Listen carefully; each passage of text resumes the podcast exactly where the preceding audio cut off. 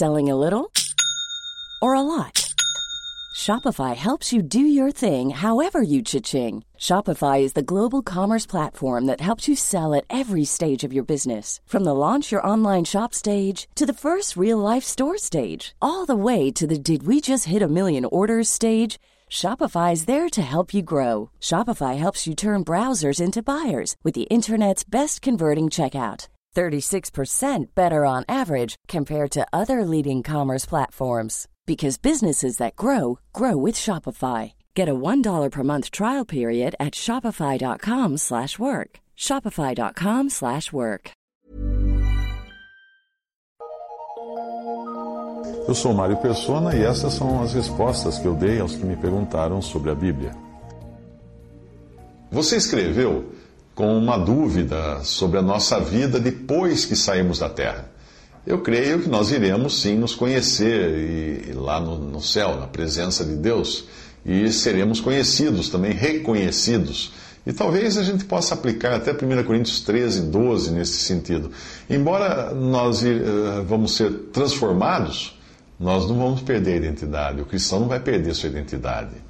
Nós receberemos, isso sim, um novo nome, diferente do nome que nós temos agora, um novo nome, um nome secreto, escrito numa pedra branca, o que significa que teremos uma identidade e uma individualidade. A pedra nos fala de indivíduos separadamente. 1 Pedro 2, versículo 5.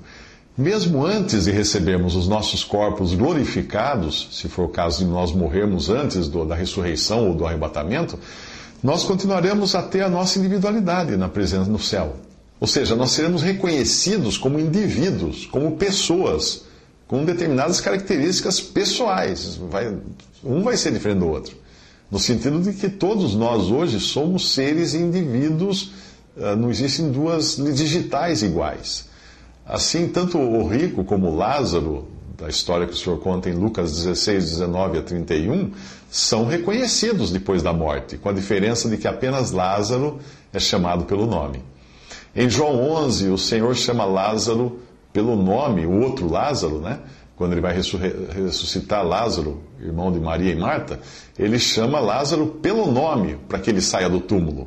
Ora, se Lázaro tivesse perdido a sua identidade depois de ter morrido, ele não seria mais Lázaro, ele não seria mais alguém a quem o Senhor poderia chamá-lo para fora do túmulo, da maneira como ele chamou. Em Mateus 17, Moisés, que tinha morrido, e Elias, que tinha sido arrebatado, aparecem juntos com o Senhor e continuam sendo Moisés e Elias, reconhecidos inclusive pelos discípulos, que nunca tinham visto Moisés e Elias.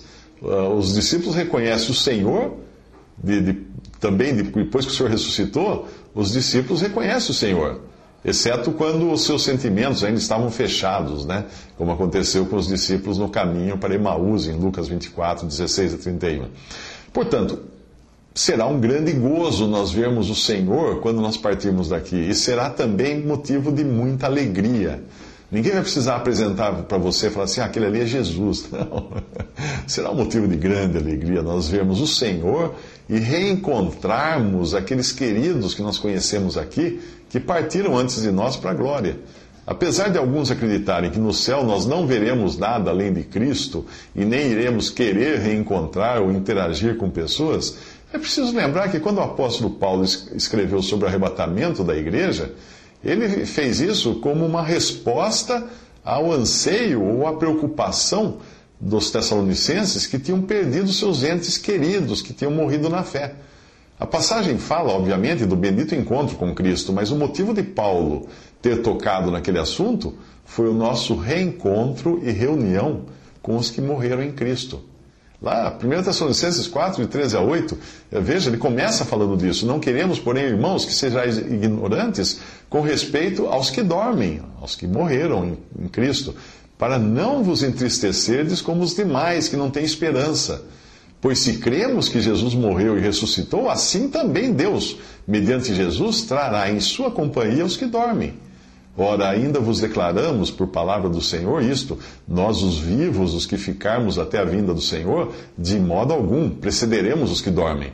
porquanto o Senhor mesmo, dada a sua palavra de ordem, ouvida a voz do arcanjo e ressoada a trombeta de Deus, descerá dos céus, e os mortos em Cristo ressuscitarão primeiro. Depois nós, os vivos, os que ficarmos, seremos arrebatados juntamente com eles entre nuvens, para o encontro do Senhor nos ares, não na terra, nos ares. E assim estaremos para sempre com o Senhor. Consolai-vos, pois, uns aos outros com essas palavras.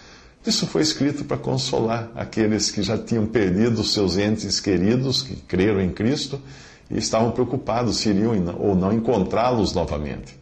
Nós vamos sim.